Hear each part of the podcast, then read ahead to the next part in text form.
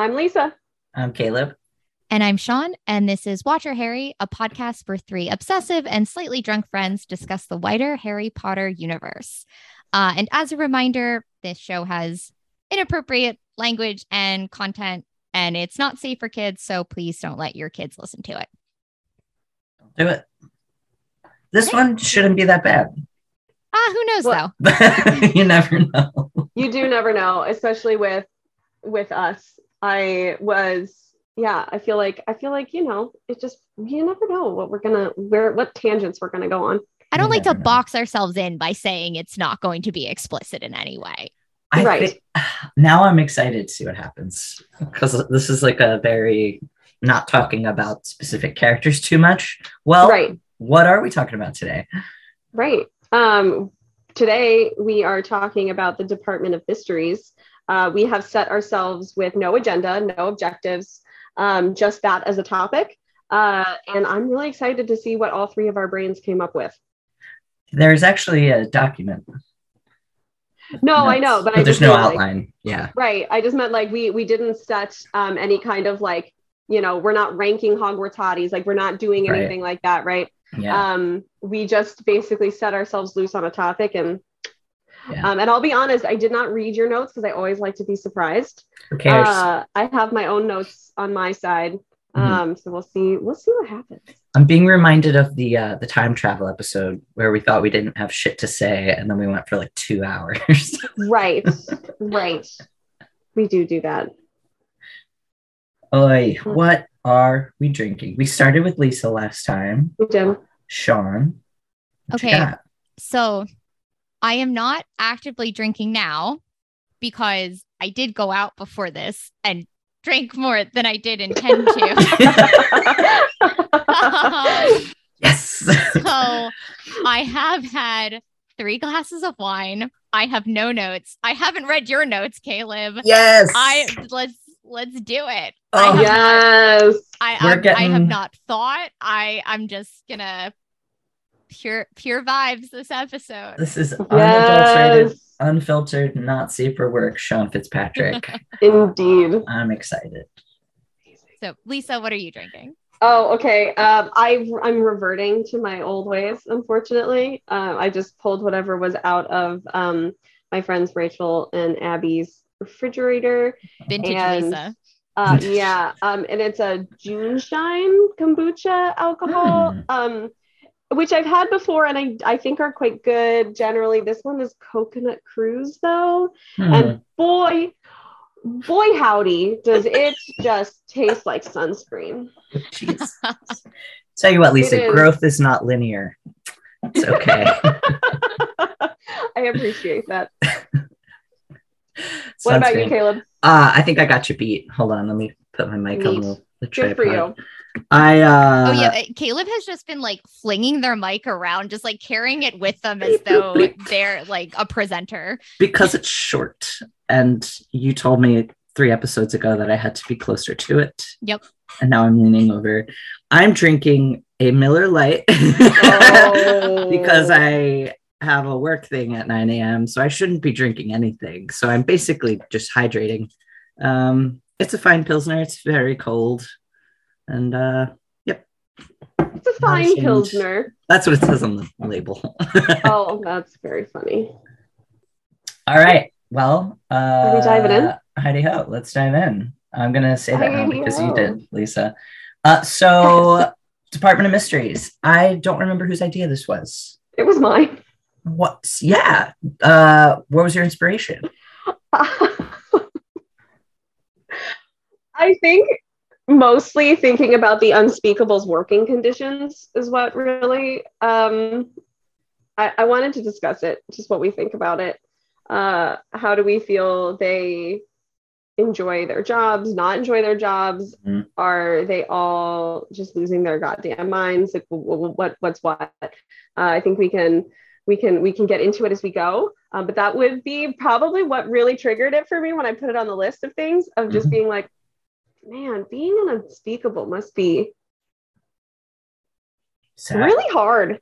Yeah. Yeah, that's I, I've actually never really thought about it. Um, because we obviously don't ever see them work like we don't we don't really know what they do because the only time that we're actively in the department of mysteries obviously no nobody is there so we Mhm. don't know how this place functions on a normal sorry lisa's making a, a terrible face as she sips her drink we are truly back to to old lisa now so just sorry, unhappy everyone. with her decisions. Um, uh, we only see the Department of of Mysteries when it is in this battle setting with the you know Harry and and his friends against the Death Eaters. Um, but the Department of Mysteries as a whole was always just one of my favorite sort of like larger wizarding wizarding universe uh you know things that we we didn't get to dive into a ton as readers. We we only kind of saw it as this background for this larger battle that was happening. Um but it like loomed so large for me as a reader as just this fascinating area of magic that I wanted to know so much more about. yeah and i think that i mean i think there's there's quite a lot of reason why we don't get to lot, know more about it right? Because it A, it would be really challenging not to ruin it if we learned more about it Yeah. i think um, i think one of the, the the beautiful things about it is that it is truly just such a mystery right Yeah. um i think that i think that the thing that's fun about it is you really do get to let your imagination kind of fill in a lot of the gaps that you don't read necessarily as an as a, as a reader you don't get to experience them so your brain is kind of filling in a lot of those gaps of of what's going on in each room and and what what what's going on there and i think that's what makes the department of mystery so gravitating like it it, it just really pulls you in It's a mystery. I read this Yeah. comment on Reddit. I don't remember the person's name, but they're like, yeah, that's why it's called the Department of Mysteries and not the Department of Well Known Fringe Magic. and I thought that was so that's really funny yeah. I have I have on my notes uh, the title of the notes that I wrote. The title of it is just enigmatic government sectors. Yes. Yeah, Uh, it, de- it yeah. definitely does have the the vibe of like um what is it like air area where, where they where are the Right, like? Area 51, right? Area 51 like Exactly. it- it's like kind of the area 51 of the wizarding world. yeah. and I think I think that's the way that I I described it a lot in my notes uh, as we go through it. But I described it a lot as like the unspeakables are just n- nerdy magical scientists. Yeah. They're Yeah, the they're ones doing all of the stuff. experimentation. They're the ones just blowing shit up and getting paid for it.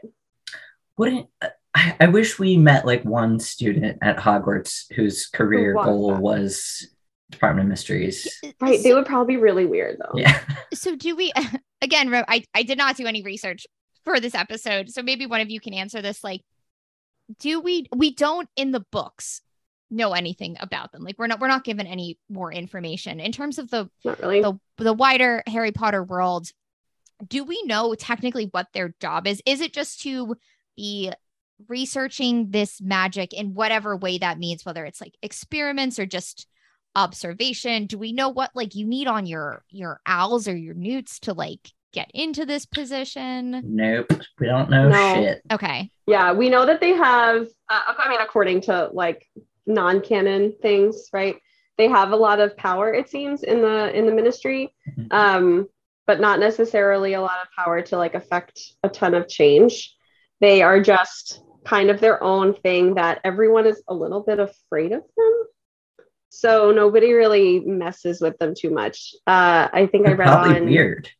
Yeah, I mean, I think I Mole read on. I think it was uh, Harry Potter wiki that they're the only government, the like the only ministry department that doesn't answer a- in any capacity whatsoever to the Department of Magical Law Enforcement. So Yeah. they have like no overseeing regulatory body. They have nothing. They don't. They don't answer to anybody. They just kind of do whatever the fuck they want. Did you read the bit about the minister, whoever it was, who tried to shut the department down and they just ignored him? Yeah, and all the unspeakables were like, "Mm, no, we're we're not gonna be doing that. yeah, Yeah. We're they just gonna keep showing up." they feel like the magical manhattan project Ooh. Totally. Yeah, I see that hundred percent. And that is so interesting. I want to know Yeah. everything about them. Yeah. Totally. To be the one or the one of very few with access to time turners, it's dangerous as hell. And we saw Yeah. one of them get Imperius in Order of the Phoenix, which is like kind of a surprising breach of security, I guess. The unspeakables seem like a giant breach of security.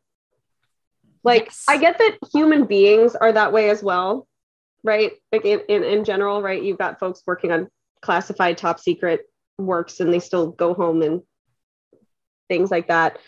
But man, unspeakables just really have access to a lot of big danger.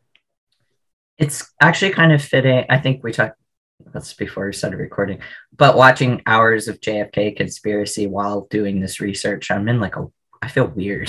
I'm in a weird space right now. It's a little uncomfortable. Um, so should we get into specifics about the department itself? Yeah. Yeah. All right. Um, so we already said we don't actually learn that much about the department in the book. Um, we know that there are 12 different rooms, which we can surmise to mean there are 12 different departments. We know there's 12 different rooms because of the 12 different doors um, when they go into that circular chamber. Um, And this is in Order of the Phoenix is like Yes. the only real time we spend time there. Although I, I do think it's mentioned again in Deathly Hallows, maybe. not sure. Yeah, probably. I mean, they definitely talk about it again, but they don't really spend a lot of time in there at all. Okay, so, Like- so Order of the Phoenix is when we're like really Yeah. in in this space. hmm Yeah. So we we first see it when Harry has to go to his um that was my automatic cat Peter. I'm sorry. Uh when Harry has to go to his hearing for use of underage magic, um, they give us a little they give us some breadcrumbs. He's like, What's in that door? And they're like, Oh, Department of Mysteries, blah blah blah. Uh, but we don't learn what it is until much later in the book. Um, so what do y'all remember about what specific rooms are in the department? Off of the top of my head, I remember time. I remember death. Um, I remember them mentioning love as one of them. Um, what were the brains? So Like memory. blind memory. Yeah. Okay. Yeah. Uh, and then there's like the briefest mention of a space room. Oh, all Yeah. the planets. Yes. Yeah. Yeah, and the love, like the room, the love room is the is suspected to be that really hot door that Harry melts Sirius's knife in the crux of the door. Mm. Um, like they can't they can't get in. It's like the Dumbledore says that it's the most dangerous thing that they experiment Yes. with. He's so gay for love. So gay for love. He love he loves love. He loves love. Uh, so this is located on the ninth floor of the ministry, uh, and we know the ministry is located underground, so it's actually the lowest floor, so maybe the most secure. And as we already mentioned, the employees are known as unspeakables. We don't know anything about what they do. We know that they're not allowed to talk about what they do. Um, and yeah, uh, pretty much we just know that each room studies a different topic considered to be a mystery to wizard kind. Um, and so the death chamber. Um, this is where most of the action actually. So the death chamber, and then oh, the prophecy room Yeah, And the Yes. brain room and the brain room. and the time room. They spend a Uh, lot of time in the Department of Mysteries. They actually do. What uh? What are y'all's favorite ones? What do we want to start with? Um, my favorite. So uh, this is this is a little bit of a grievance that I have movie wise versus book wise. Uh, we don't get enough Department of Mysteries in the movie. They really fucked that one up. Like, boy, talk about something that could have been a really, really, really cool battle sequence. And they just did Hall of Prophecy, Stone Dais Room. And that was pretty much all they did. They didn't do the time thing. They didn't do the brain thing, which I guess we're going to get into now.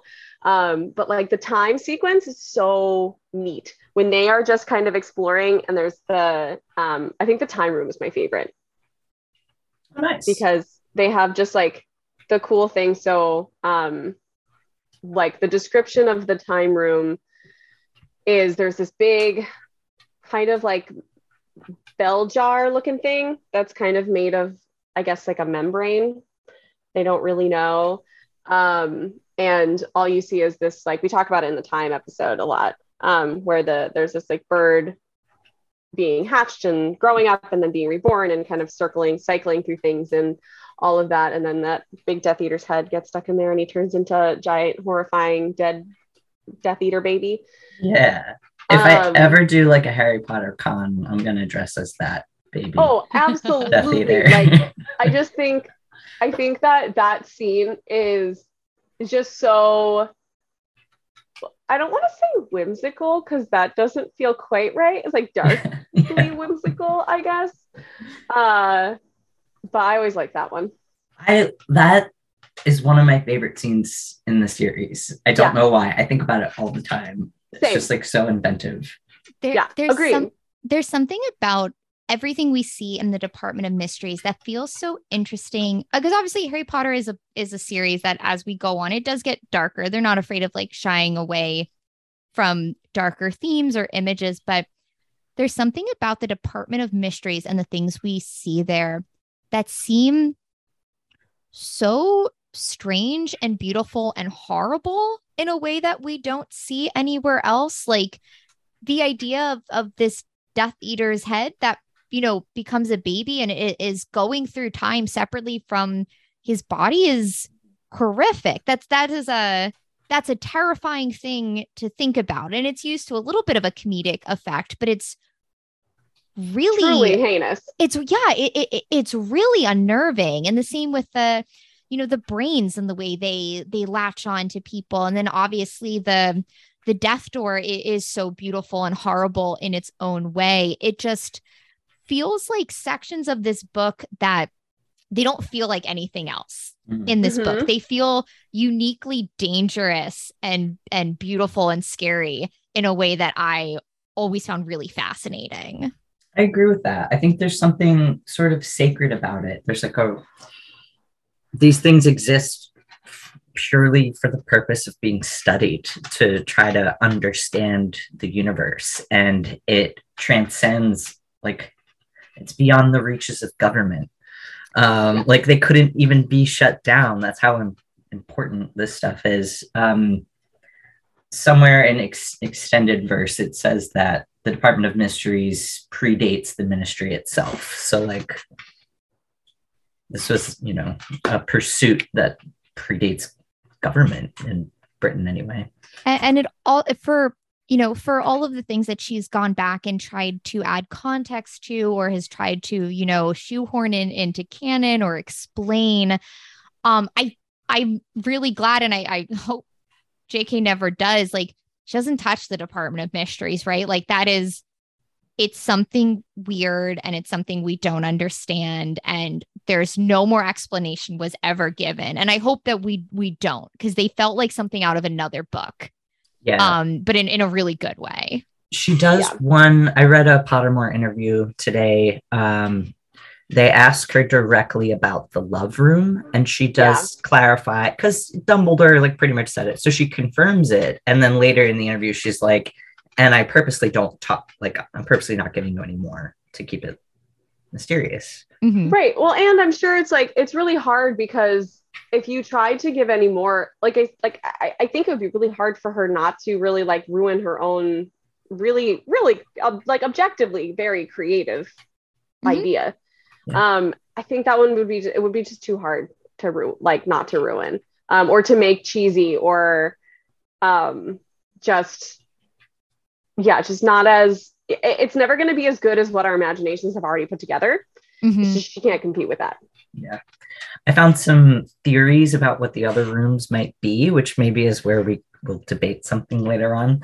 Um, and I don't like them because it's just like, I'm like, don't suck the air out of the thing. Like, it's, yeah, I don't want to know. Yeah. Um, so let's talk about the death chamber i actually found like a, a kind of interesting fan theory about the veil um, and i'm referring to it as the death chamber because that's what dumbledore calls it when he's telling fudge where to find uh, and round up the Death Eaters that he'd Mhm. whatever taken care of during the battle. Um, so this room is described as um, almost like an amphitheater, like uh, a room with descending rows of stone benches, and then at the bottom there's the raised. Is, is this word days? Dais. Dais. I that's just a word I don't say out loud. Yep. Um, the raised dais uh, upon which a mysterious archway stands. And so the archway has a black veil. Um, some of the characters, so like Harry can hear whispering, but like Hermione can't hear anything. Um, and then later on in the battle, we see Sirius uh, stunned by a curse. He falls back through it. We all know he dies, rest in peace. Um, but it's never explained. We don't know what this thing is or what it means. Um, so I found a fan theory that points to the resemblance between this room itself and the um, ministry courtroom. Yeah, Harry and himself, he says that it's it looks almost identical to the courtrooms except for the dais in the middle. Yes. And so this comparison has led some fans to believe that perhaps the archway was at one point uh, a form of execution that predates the discovery of the killing curse, um, which I thought was just like a really cool connection. I've I've always thought that as well, and and for several reasons, because it resembles the courthouses and because it has a name, right? Dumbledore didn't just call it the Death Chain Chamber on a whimsy, probably, right? right. Um, and and, it everybody knew what he was talking about. yeah. It's like seems to be the one thing in the Department of Mysteries that everybody knows exists, Mhm. or at least most people at work in the ministry knows exists. Yeah. Um, so it seems like it would be something that has more root in practical use versus experimental use, if Right. that makes sense. Yeah, I would agree with that. Um, another point to support the theory is that, um, oh, it's possible that the, that execution was outlawed at some point because none of the Death Eaters from the second Wizarding War were ever, or from the first, were ever put to death. They were just sent to Azkaban. Yeah. Um, so that is from Screen Rant. Thank you, Screen Rant. That that is fascinating to me. So I never have thought of it in that way and that's maybe because I was more thinking about it in the larger context of the Department of Mysteries. Um I think the idea of this being used practically is really interesting and, and obviously upsetting, right? And like, a- you know, um, I always thought about it in a gentler way. Um, so obviously the concept of a veil between the worlds is not unique to to Harry Potter. The idea of, you know, even when someone dies, you say they've they've passed on. Mhm. Um, they've they've moved into this other space, whatever that means to you physically or spiritually or, or whatever it is. Um, I think about it in terms of, you know, the fact that it is in this sort of like amphitheater type thing that's completely empty, more in this symbolic idea of, you know, we are surrounded by people in life, but in, in death, this is something we do alone. Hmm. So you're on a stage, but you are performing to an empty crowd. You are such a writer. Oh, goosebumps. That was beautiful. Thank you. So I I I think the uh the idea of what the practical implications of why this would be in something that looks like a courthouse it, that makes a lot of sense. That's something I would like to sit with and and think ab- about more. Um for me because it it is in this this space that is more theoretical and is more mystical. I think of all the things surrounding it more in symbolic terms as opposed to like here's a practical application to it. Yeah. I I don't think that JK is that smart. Just being honest. no, that's no, that's that's fair. I actually um don't necessarily give her I actually the opposite. I don't give her the credit of thinking far enough along to be like, I'm hinting that this was like corporal Mhm. punishment. right. That's that fair. actually that actually feels more like a really, really interesting, well-developed fan theory to me than Yeah, hey, you played on a a very common trope of uh, essentially a door between the worlds. I always also saw it um as, as being a sort of spiritual connection to the mirror of Erised. Mm, interesting. Uh, because again, like, and, and again, I think it's just the way it's presented, where you know, Harry finds the mirror of Erised and he's in this this empty room and he just sees this kind of other version of death, right? Like he sees all of the people in his life surrounded. You see all of your desires. And if you are thinking of the veil and and death in a slightly gentler, more natural way, which I am more inclined to do, it it feels like another another side of that coin. Right. Now, I wonder. Sorry. Go ahead. why? I was just gonna say, I forgot about the mirror of Erised. Me too. Isn't that in the department? of- I was that feels just like it should ask- be in the Department of Mysteries. Dumbledore said it was. No, wait. He was talking about the stone. Where the fuck did it go? Why was it at know. Did it- Hogwarts Did it break? I don't remember if it broke or something. Hmm. Well, maybe maybe that's in one of our rooms. I wonder Oh, what that would be the study of. Right. Because what is it still just in those those secret rooms under the, the, the forbidden corridor? Who knows? I mean, well, and I think it's so interesting, right? Because it is the Department of Mysteries is on the on that bottom floor, like we just talked about, right? Mhm. So it's got it's I mean, that means it can basically just like it's in it could be like infinitely large, basically, right? It could be like the size of the whole crust of the earth, essentially, if it really needed to be. Um, and so who fucking knows what goes on in there? Like, I I the room that I have so many questions about is the space room. yes. what is it? Because it looks su- All- they, they're in it briefly and it looks super cool, but like, what is it? Right. course, and it Luna's is- in there. Right. It's the thing I think that gives me like that brought me the most questions when I was just remembering about all of the things at the Department of Mysteries. Because like tell me more Mhm. about space travel. Like I just want to know about what the fuck is going on with space travel in the wizarding world. Do they do it? They have to be, right? If you like apparate to the moon and just die. Right. I- But I mean, then you could just put a bubblehead charm on, right? Is, is Like- the is the implication that they have something to do with the way the planets move? I don't know. Or are they just trying to really study the way that the planets move and understand the universe better? Like, my question, I was thinking about it, I'm getting way too deep into it, right? But like, they can apparate. Can they like amplify their apparition with like black holes and shit?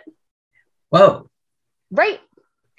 I'm I'm also wondering if it actually has more of a divination purpose because That's obviously thinking. Trelawney's always like, oh, fucking Mars or whatever. Yeah, Really but I bright don't- today. I feel like It's everybody bright. thinks, yeah, but I feel like everybody thinks that Trelawney and divination in general is like pretty unreal, ridiculous. Like, it, it- But that's it's- why I think but that's why I magic. but that's why I think it would be here. Like I think whatever is going I on with divination probably has some presence in the Department of Mysteries. Well, because they have the prophecy. Yeah, room. Obviously, they have the prophecy room. Oh, that bums me out. I was thinking of a wizard NASA. They're into astrology, the whole thing. So we got a, a do, you, do you want the teeny description we do have? Yeah. Uh, so we have a piece of dialogue from Luna. She says, Four of them, the Death Eaters, chased us into a dark room full of planets. It was a very odd place. Some of the time we were just floating in the dark.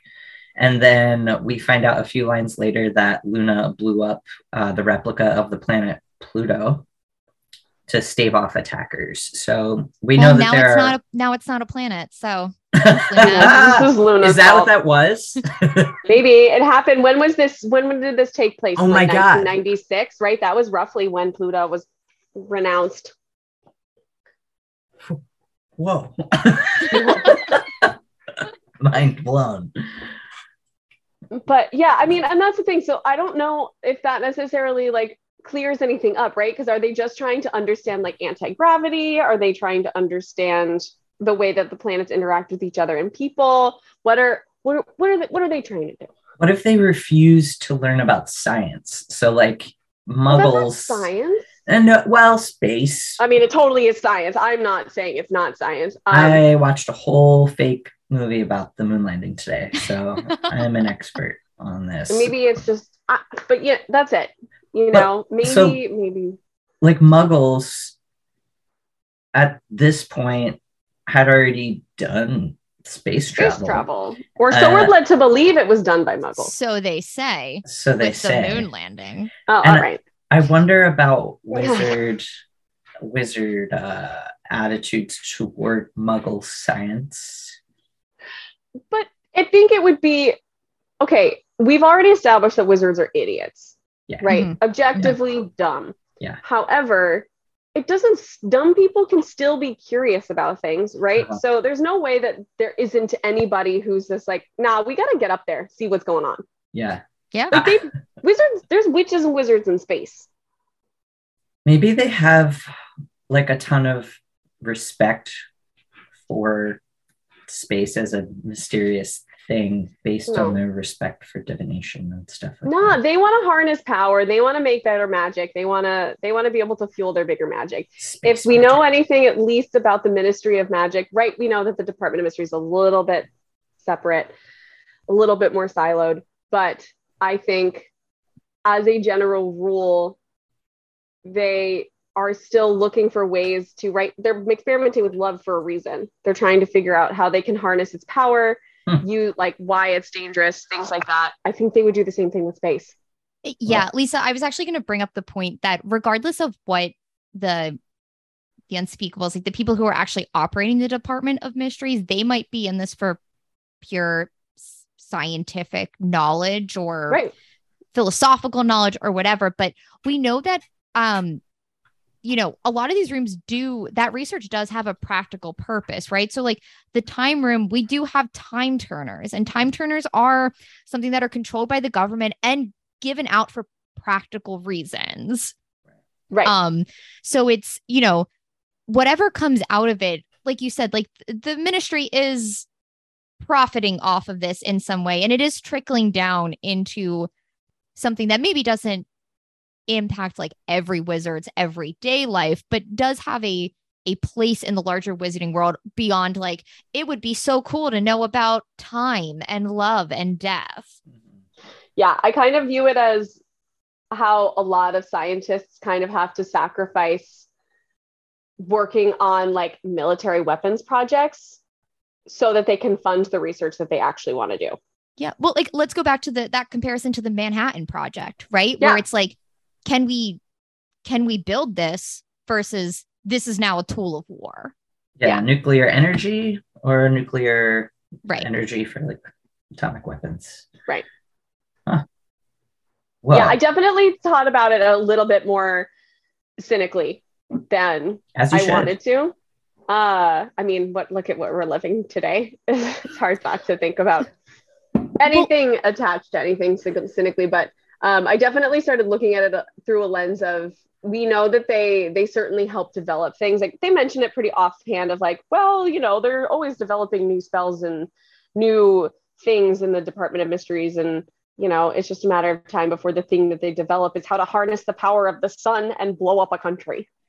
Right. And and we have no reason besides the this sort of extra universe information we have about the unspeakables being sort of separated from ministry, not necessarily being as under ministry control as some of these other departments, but otherwise we don't know much about them, right? So we have no reason to give them the benefit of the doubt that they're not working towards some sort of larger goal that might have negative implications to your everyday person. Well, correct. And I I kind of have the notion that 99% of the the people who work in the Department of Mysteries either came out of Ravenclaw or Slytherin. Yeah. Ooh. No, I think that's right. Yeah. Like I I I get that vibe big time from the Department of Mysteries and like I'm not saying like, you know, not everybody that comes out of Slytherin's evil. However, they do know the benefit of power and profit and how to like further their own careers by, you know, developing kinds of things that other people with malintent would want to want to use. And Even- I think that's what they do. And What even if- if you even if you didn't want to go that far to be like, oh, there's a profit element, I think there's still this idea that like a Slytherin would operate with enough enough moral gray area to be like, Yeah. I want to know, I I want to know how far I can take this theoretical thing or this experiment without necessarily being concerned with what's the end result of this. Totally right. Like what what what kind of essentially what kind of justification do you need It's to like it, it's a it, it's a your scientists were so concerned about whether or not they could that they didn't stop to think about whether or not they should. Yeah. Correct. Yeah, absolutely. And I think that's God. Yeah, I mean, but like in order to be working on those kind of like higher level thinking projects, you do have to have that kind of brain where you're just like, I'm gonna fucking do it anyway. Yeah. You I have know? the opposite idea of them. I have been uh I read about the department for hours today and I just pictured like academics who just like believed in the sanctity of intellectual pursuit. Like I, I didn't even I didn't even consider like a profit or like a harnessing things for a weapon um vantage point, but that makes that makes total sense. Right. And I'm not I'm not saying that I think that, you know, uh, you know, in general, a lot of things don't come from that space, right? Of of good intent and and wanting to just be able to like explore and see what kind of things they can create with magic and how they can kind of push the the boundaries of magic. But you know, plenty of people want to push the boundaries of magic and do evil and i'm not i just think that some of them are probably unspeakables because it gives them an outlet and re- resources Yeah, For sure. So they you don't don't all think turn out to be voldemort you don't think there's like a little bumbling Hufflepuff down there? oh there definitely love? is i just think most of them are ravenclaws and slytherins i think that the gryffindors would not be because there's not enough glory in it They're not Yeah. smart enough. They're like, I'm not gonna be quiet about this thing I discovered. right no I- Also, I, fuck you, Sean. uh, but no, I don't think that there are. I don't think that there are many Gryffindors. I would. I would not be opposed to some Hufflepuffs being being in there and being like, "Man, I fucking love this," you know. I love love. Yeah, I, I, I actually think your Ravenclaws there are the ones to really worry about because they're the ones that are just like, I will pursue knowledge at oh, to, at any cost. to to the end, regardless of how that could be used. Like, I mean, just operating in such a completely morally neutral ground that Correct. it becomes very dangerous. Yeah, I 100% agree, right? Whereas like, you know, you can definitely see the the pursuit of the Slytherins being like a, you know, pretty openly self-serving. I think the I think the Ravenclaws are the ones who are out there creating pushing the levels of magic to an an unhealthy hmm extent. Whereas I the agree. Hufflepuffs are just like happy to be included, you know? They're like, "Yay, we're gonna a job. they're gonna no they're gonna be the ones the hufflepuffs are gonna be the ones actually creating practical use for people right they're gonna be Mhm. the ones that are like creating time turners and shit like that like the things that are actually helpful whereas the ravenclaws and the slytherins see the time turners and they're like but what about this fucking harnessing time is back, you know like how can we how can we push it how can we expound on it and i just yeah also you just have to be a lunatic to work in the department of mysteries just Mhm. think about their working conditions It no windows. it is so okay. it is so fascinating to me. I if I were a wizard, I would be very tempted. Oh to, to totally. unspeakable. Yeah. yeah i agree. You would want to know all the secrets and all of those things and but just imagine going to work every day and the first thing you have to do when you go to work is spin around a whole bunch and then guess which office you're going to. I guess I mean, maybe it's as as someone who find the time room. A- a- as someone who did pursue academia for a bit and had you know thought like wanted to go on to pursue a phd the the idea of just being like all you have to do was like learn shit and Mhm. like do all of this work in theoretically a bubble i- is like really really tempting. appealing It's yeah kind of sexy. That's I like the sound of that. right i feel like they're kind of like you know where like the aurors are like the hot shots Mhm. right of of the ministry i feel like the unspeakables are like the like the dark kind of broody get like cool kids that like nobody really wants to fight with because they're really not kind of sure but they're like also like they're so enigmatic you're like really, really Y'all. fascinated. I legit just picture these like weird mole people. I don't I don't know how I have such a vastly different impression of this. Because you're a Gryffindor. Oh We're like those fucking Right, nerds. The, down right, the, the Ravenclaw and the Slytherin are like, oh, it'd be so hot to work there. And Caleb's like, oh, like I'm a, oh. I'm a speakable. I need an audience. I need to talk all the time. no Yeah, secrets here. no, I think, yeah, I think that I think that's very funny. Um, I can't get a I- top secret and I think that that to me confirms our theory. Yeah, stepped in it. absolutely. Yeah, I stand by it now. Mhm. I, but yeah, I just, Uh. I, well, and I think, I think the thing that is, is so, is so interesting about the, just the Department of Mysteries is that there, there is, there, they're, man, they're covering a lot of topics. I have a question. Yeah. All right. Let's talk about the love room for a sec. Oh, neat. My question is how does Dumbledore know about it enough to explain it to Harry? He's like, contains a force that is at once more wonderful and terrible than death. Blah, blah, blah, blah, blah, blah, blah. Dumbledore shit about love. How does he know? Do people generally know the topics down there, do we think? Or are the topics themselves top secret? I don't get the opinion that they do. Like Arthur Weasley, when he meets Broderick Bode at the the Quidditch match, the Quidditch World Cup, Mhm, he's like, he's an unspeakable. We don't mhm, know what they get up to in there. mhm. Um, I don't get the opinion that folks actually know what they do. Hmm. Uh, I just think it's a Dumbledore thing. I feel like yeah. I- I think- Dumbledore is privy to information because he's Dumbledore. Yeah, we're just supposed to assume Dumbledore is operating with like a higher level of intel than normal people. Yeah, that makes way more sense. And Yeah. also remember, he was like multiple times tapped to be the minister of magic, even though he didn't want the job. So I, I think it's also probably Mm-hmm. safe to assume that he knows a lot about the the really inner workings of of some of this stuff Yeah. than Yeah. than like your average ministry employee would. That makes Yeah. much sense. Yeah. And I think people in general would be likely to spill secrets to Dumbledore because they're looking for advice. They're looking for like, hey, I'm here in my experiment. I need to push the bounds. What do you think? Um, Yeah. I bet he is used in a lot of advisor in a big advisory capacity for a ton of the wizarding community, especially in research. Yeah, he definitely has that top secret clearance. Um Whether He, he, like- does or not, he certainly has it on. he like presided over the wizened gamut, right? Um yeah.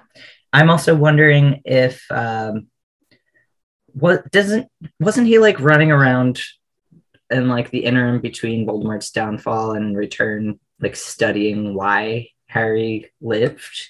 And maybe Oh. it was part of his like pursuit of his inkling about the power of love. That's an that's an interesting idea. Yeah. that he would t- he would call in some favors to to be involved in that. Um, I'd also be really curious because again, we don't know anything ab- about love, and I do I like this idea of treating eh, because in, Harry Potter, a lot of times love is treated as this like silver bullet, right? It's like you won because of love, like whatever, like your most powerful weapon is love the I like- answer is love. yeah I, I like the idea that in this case we are seeing love as something that's truly dangerous not Yeah. in like a love will conquer all and save the day but being like you don't we don't fuck with this room Yeah. you don't go in there Yeah. it's a dangerous room like there is shit in there that you cannot handle and i like the idea of treating it as something that is not that is powerful but also like it is it is scary and it is big Hmm. and it's not it, it's it, it's it's more than what you think I agree. I I, like that. think that it's also interesting that this is this, but when he's starting to talk about the Department of Mysteries and, and Sirius's death and things like this, this is one of the first times. This book in general is really the first time that you see Dumbledore, um, aside from the end of of the fourth book when Harry makes the comment of like, I can really see like why people can see Dumbledore as dangerous and terrible. Mhm. Um, it's really the first time that you don't get any jokes out of Dumbledore Right? Mhm. you know like the first like books one two and three he he's kind of just like are you just like cuckoo for cocoa puffs or are you actually a brilliant wizard like what is what what's your deal here and here is when he's really starting to talk about it and he like he gets really serious about talking about love in in the way that it's so dangerous and i think it's i think it's really interesting and i am it's one of those things that it would be would have been interesting to see if she had taken love as like gone that like more dangerous route she didn't really Yeah. Well, sorry. I I'm like really I'm really caught up in this idea of like the mirror of Erised should come from here, from the Department of Mysteries. Mhm. And like I'm now thinking of also love as this room where like is this also where like desire is held and like Mhm. these these parts that are adjacent to love or the like the the tentacles of love and the way that it can spawn into something that's not good because it would seem to me that like the mirror of Erised could be in the love room. right I could see that. Um, because there was that bit about like purity of intentions in order to get Mhm. what you desired. I'm. We we got to do a Dumbledore deep dive because uh, Yeah. it's making me think about his love with Grindelwald and how that almost pulled him to the dark side, and so he probably has a reverence for it Mhm. because of that. For sure. Yeah. And I think that especially in the love, right, you can see you see where love becomes dangerous, right? Because you you have these branches of of not necessarily love, right, but like corruptible love where you get those passions of like obsession and jealousy and um desire where you can really see where that can take on a really dangerous capacity for I mean in human, right? Like just human nature. Yeah. Um and it would be really like what is that? Are they trying to harm? Are they trying to like? What, are they doing in Well, there? we see what happens with love potions. We do, right? And they talk about how Slughorn says it's the most dangerous potion that he has on the table, right? And Mhm. he's sitting next to like Felix Felicis and uh Veritaserum and uh what's the other one? Oh, Polyjuice Uh, potion, Polyjuice, right? yeah. Which are all objectively probably pretty dangerous potions um, for for many reasons. And he's explicitly said like this is the most dangerous potion that you would make that you could possibly make. So in that Pottermore interview, um, she does tell us. Uh, so the the direct quote is: "So that room, I believe, would have at its center a kind of fountain or well containing a love potion, a very powerful love potion. But that's all we get. Just like Um, uh Yeah. And she also uses this opportunity to confirm that Bellatrix is wildly sexually attracted to Voldemort. Oh wow, we didn't we didn't know I that. didn't need that. Bellatrix, the most outwardly horny character in this novel. yeah, I, it's just like nobody needs that detail. Also, uh, apparently, uh, the director of the movie of Order of the Phoenix had to call JK to be like, uh, Helena Bonham Carter is like really laying it on thick with the sexy stuff. Like, is this accurate? And Rowling was like, yes. yeah, it's Um, sex. have y'all have y'all ever seen The Great?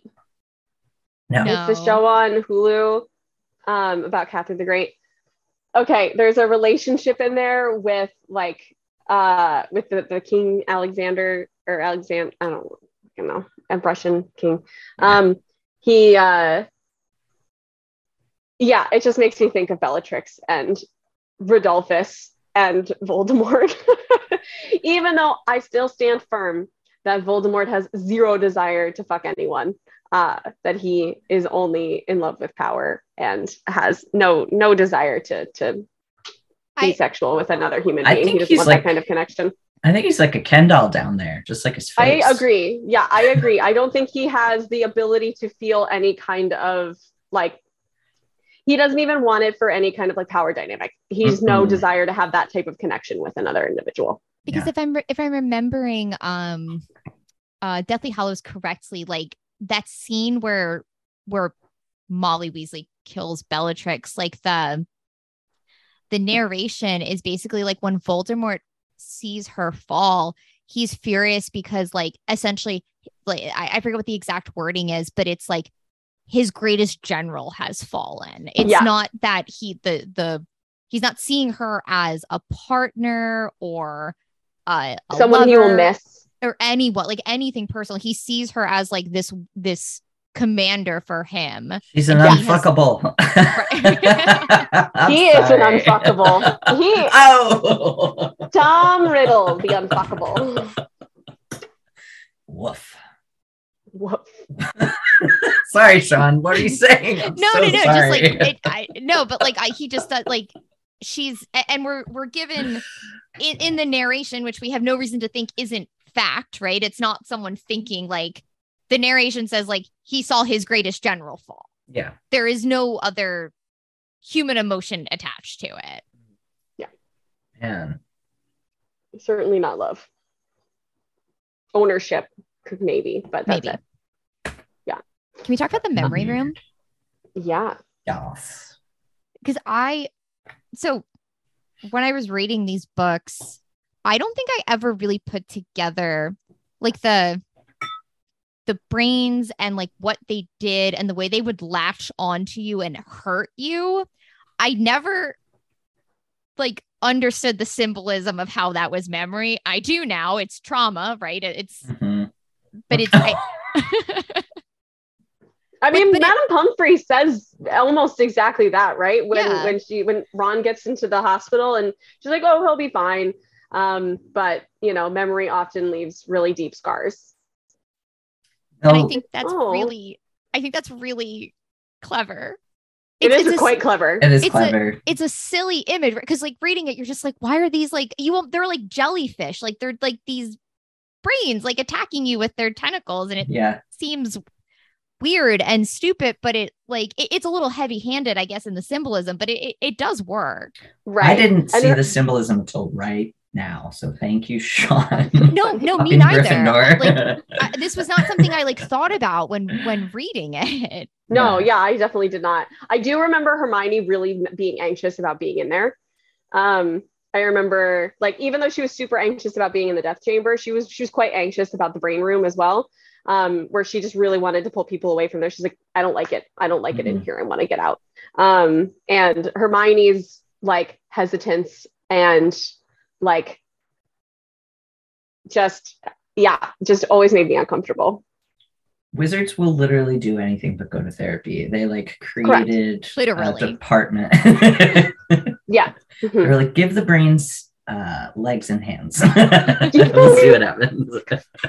um, and we and can we just talk just for a very brief second to call back to our ron episode that like ron is the one who is attacked with this trauma mhm, Yeah. yeah, You I have the quote here.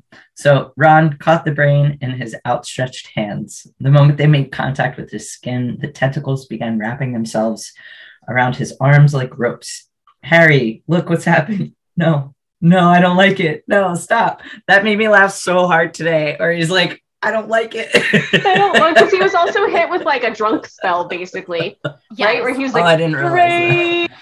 Oh, that makes it- brains." That makes it make way more sense. I thought this was raw, unadulterated No. Ron just being like a baby. No, he got hit with Damn some it. sort of like, yeah, like mind altering spell um, when they were in the space room, and yeah, he he was like drunk Ron. well, thank you for clarifying that.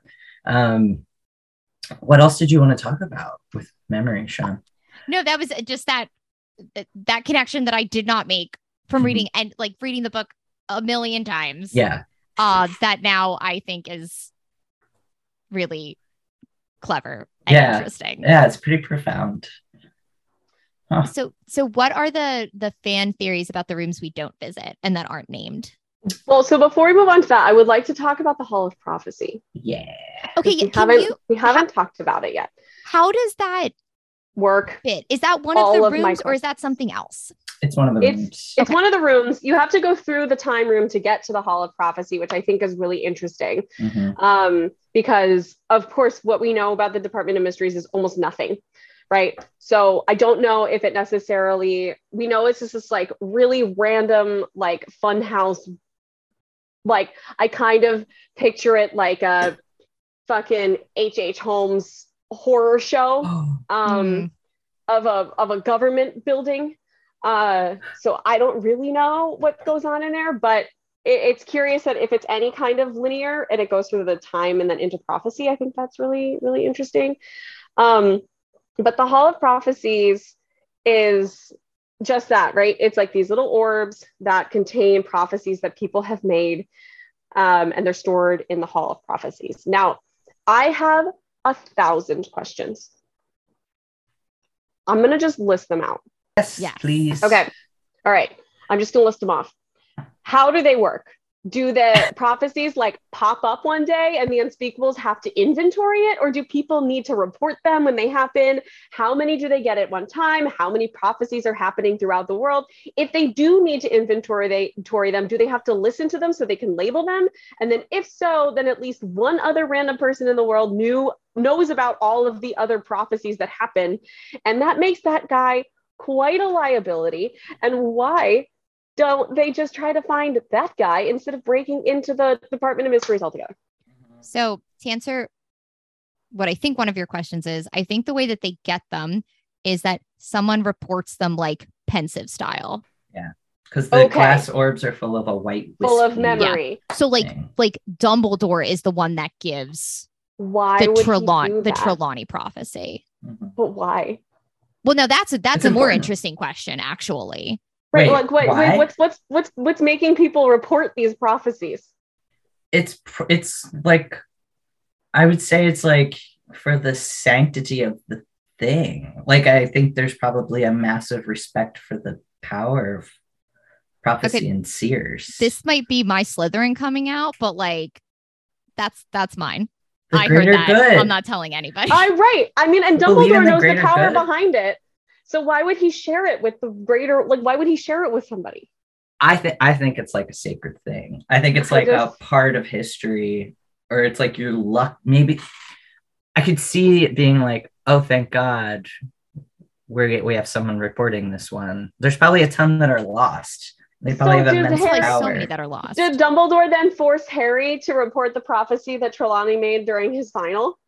Maybe well, yeah, I mean, we don't know that that's there. Right. I'm sure it's not. If he has to report it, Harry wouldn't know to report it. He didn't know Also- the Hall of He didn't know Prophecy to report- exists. Well, I, well, I Nobody gonna- really knows. that's what I was going to say. Like, what is the what is What's the, the one? What is the cultural knowledge of this? So, like, if I'm just like whatever a random wizard and I hear someone give me what I think is a prophecy, I'm probably just going to be like, "That was a weird thing Sally just said." Like, I don't know who to contact. Like, there's probably like reputable seers. Like seers are culturally, they're like they have had a position in society. For sure, but oh. not everybody is a seer. okay, That's so true. also very interestingly, that means the prophecies that are in the Hall of Prophecies are only the ones that have been either spoken by or spoken to someone with a enough institutional knowledge and cultural clout to get their prophecies in that building. hmm So that means it we have a very very very skewed like sense of the world based on the prophecies that are in there. maybe there's Correct. maybe there's like a an unspeakable job where they like go outward to locate a person who they heard heard a prophecy and they like get them to do the memory thing Like like Men in Black style. yes exactly I kind of, I do kind of like that idea. That's kind of Yeah. cool. like Yeah, I do like that. i like to think that there's just like a bigger thing we don't know about Yeah, there's But yeah, that's- fanfic. that's my beef on the Hall of Prophecies. It's just like, what's the protocol? How the fuck does that work? Yeah. And interestingly so like they it's like if if the prophecy is like not about you You can't pick it up. you can't pick it up so i wonder Mhm. if that's like an enchantment for security or or what who knows Right. we know Um, that they can label them. yeah and so the harry's prophecy was originally just labeled like for voldemort and then after voldemort killed his parents and voldemort made the prophecy about harry Yeah. they then went back and updated the label to be about harry which is interesting Right, because it could have been about Neville. yeah yeah but i mean those are great questions it's really fun that we have more questions than answers here I know. Mhm. I do love that about the Department of Mysteries. Yeah. Yeah. But Hmm. that was my that was my last of the rooms that we know about. Um, I think that's like maybe. Oh, I have a question about um Sirius's death. So in the movie, Bellatrix hits him with a killing curse, and then he falls back through the veil, and we have that awkward amount of time where he's able to look at Harry and smile. Shouldn't have happened. But in the book, does he just fall back through the veil and he's gone? So what's interesting in the book is we don't know what the curse is.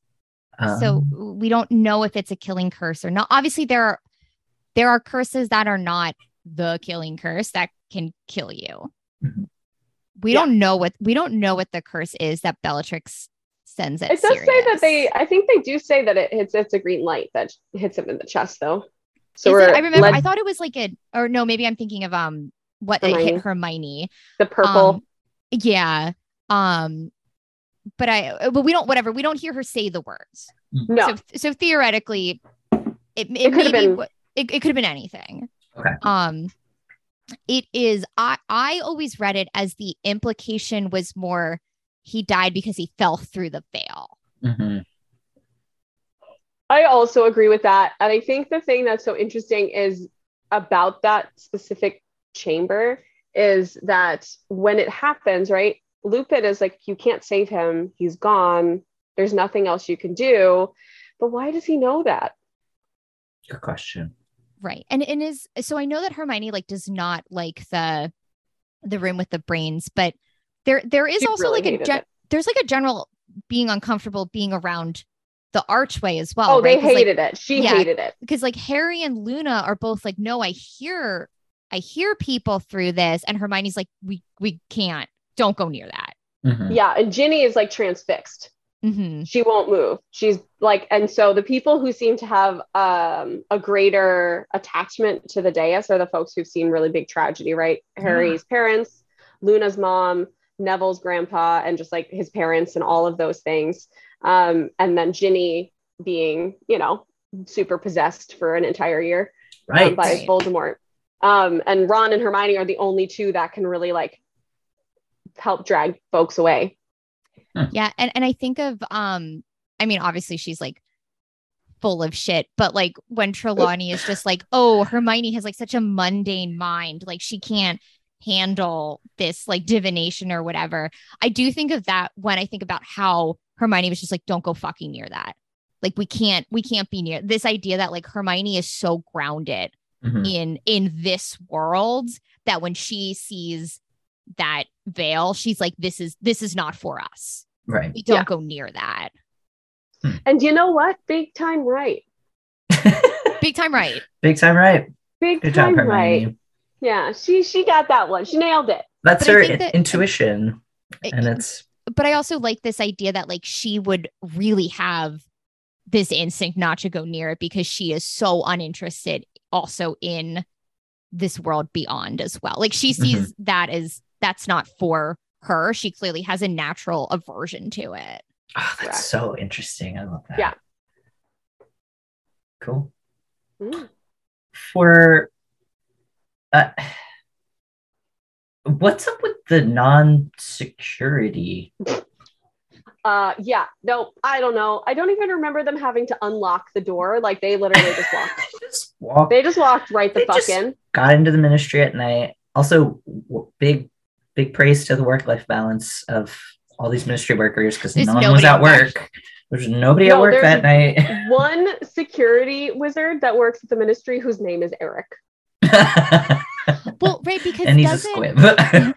doesn't Arthur get attacked by Nagini because like they're kind they're having sort of like order of the Phoenix people sort of like hang out around the Department of Mystery and make sure no Not one that tries to break in? Not Yeah. that day.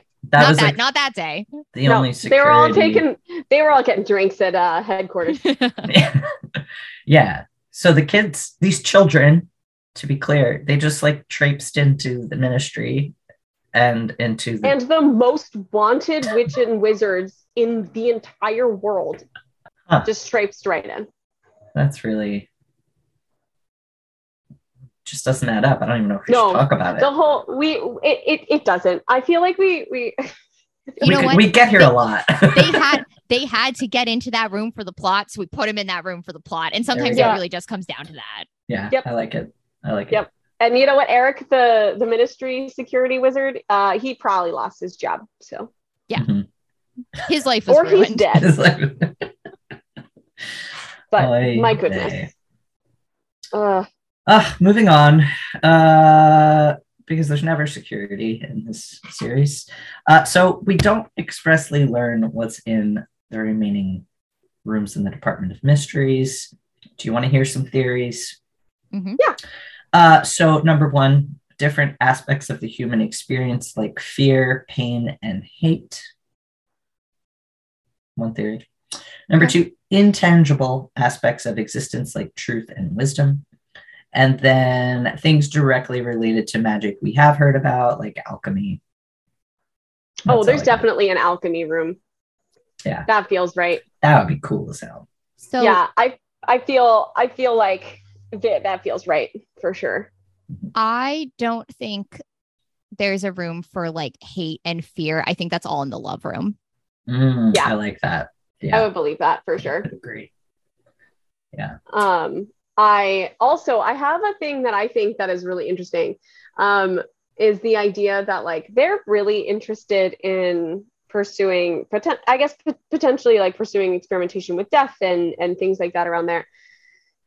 Even crazy lunatics like Xenophilius Lovegood know about the Deathly Hallows or assume that they do, right? Like as like a big conspiracy theory and things like that. But you know there's one unspeakable in there who's like team Yeah. we need to be talking about the Deathly Hallows. and the rest of the unspeakables are like, stop inviting Ted to the back to the be- like Oh to the no, work parties. no, totally. There's like a there has to be a room that's like the Deathly Hallows and like the Holy Grail and like Right. all of all like those like These mystical, magical items. just Yeah. in case they're real, right? Yeah. Like there's no way that the ministry isn't trying, or at least somebody in there isn't trying to to find the Deathly Hallows and figure out how to replicate them.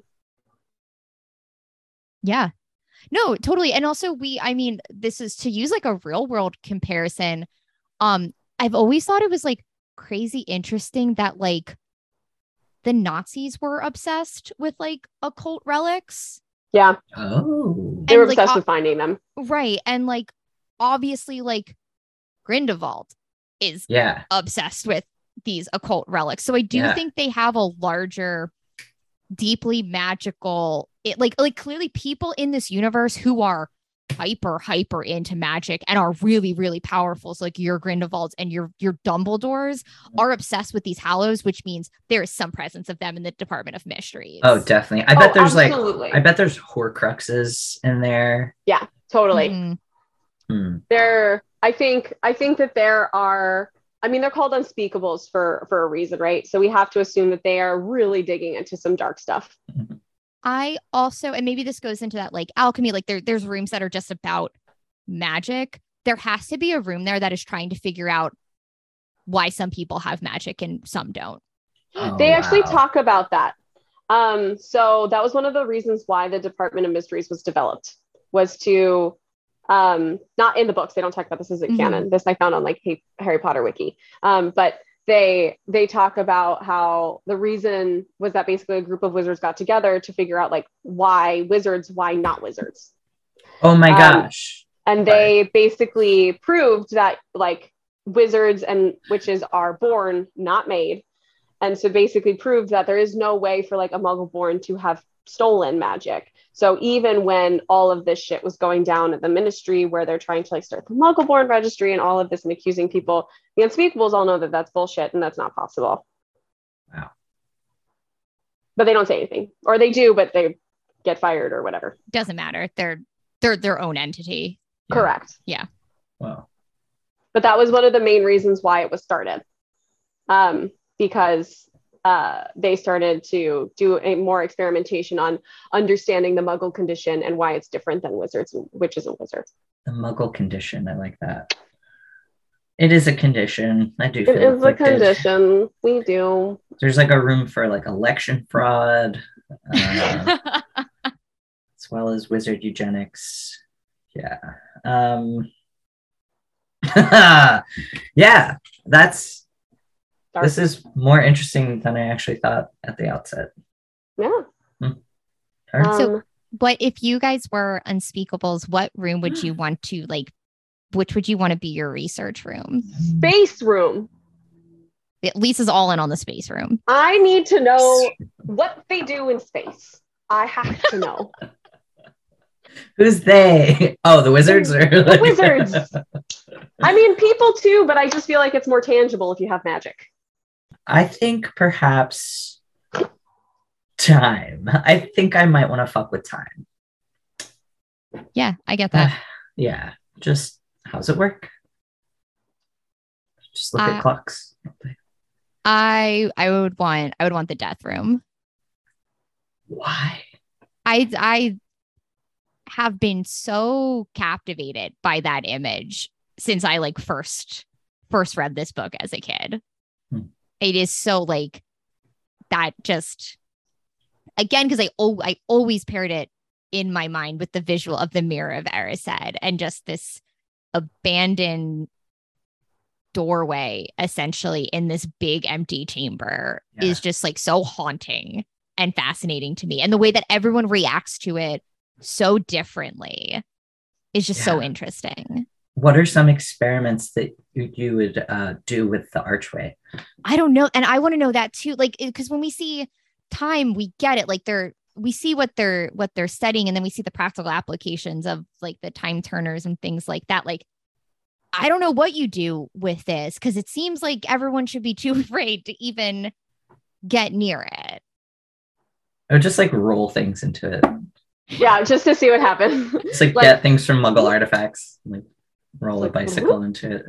yeah like can you like i don't know if you like so okay can you remind me because i've always had trouble visualizing this scene when sirius falls through it does he disappear do we get Yeah. his bo- do we get his body No, No. and I think that's done deliberately so there's no evidence of Sirius uh, left at the ministry after the battle. Yeah.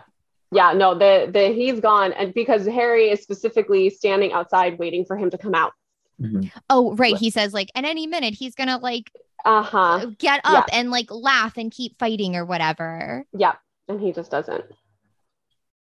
so that like that is also really because it's not just like it's not just killing you like you're going somewhere Yeah, Yeah.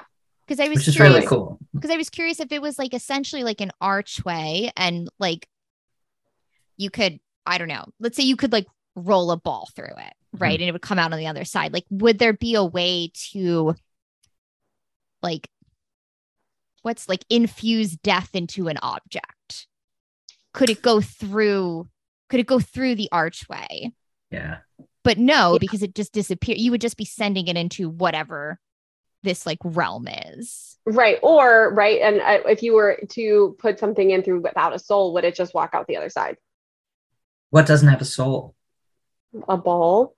Oh, we said walk out. Sorry, I got confused. Oh, or like Right. a person, Barty Crouch Jr. He doesn't have a soul. Wait, so is it a is it a portal? Like what like I don't know, I'm just so fascinated by it. Totally, yeah, and I think that's one of the things that makes it so dangerous and so in like so interesting. Mm-hmm. So we like just if don't know. so if like you said if you di- if you didn't have a soul like if if you put something that didn't have a soul through it like a ball, if I rolled a ball through it, would there be death in this ball? Is that a weapon? Have I made a weapon?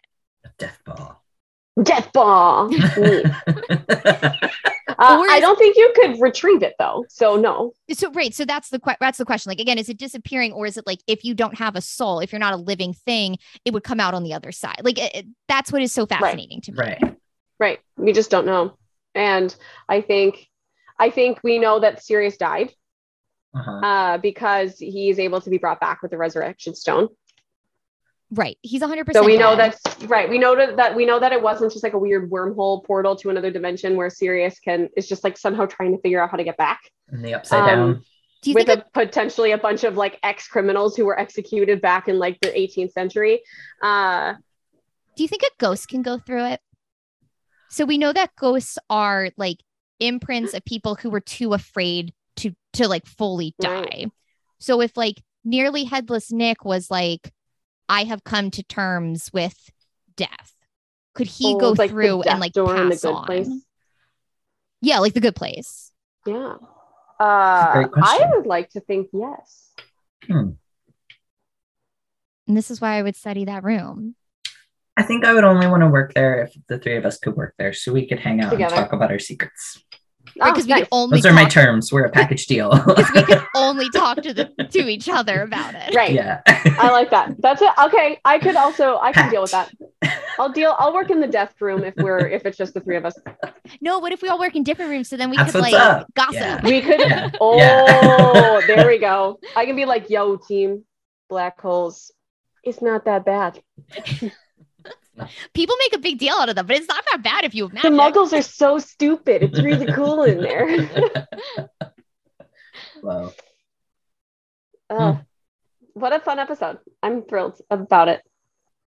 Yeah, thank you guys. This was this is actually really really this was such a fun because the Department of Mysteries is so not like we don't have a ton of concrete information. This was it was like Yeah. so fun to just get to like speculate wildly about this part of the What's books. going on?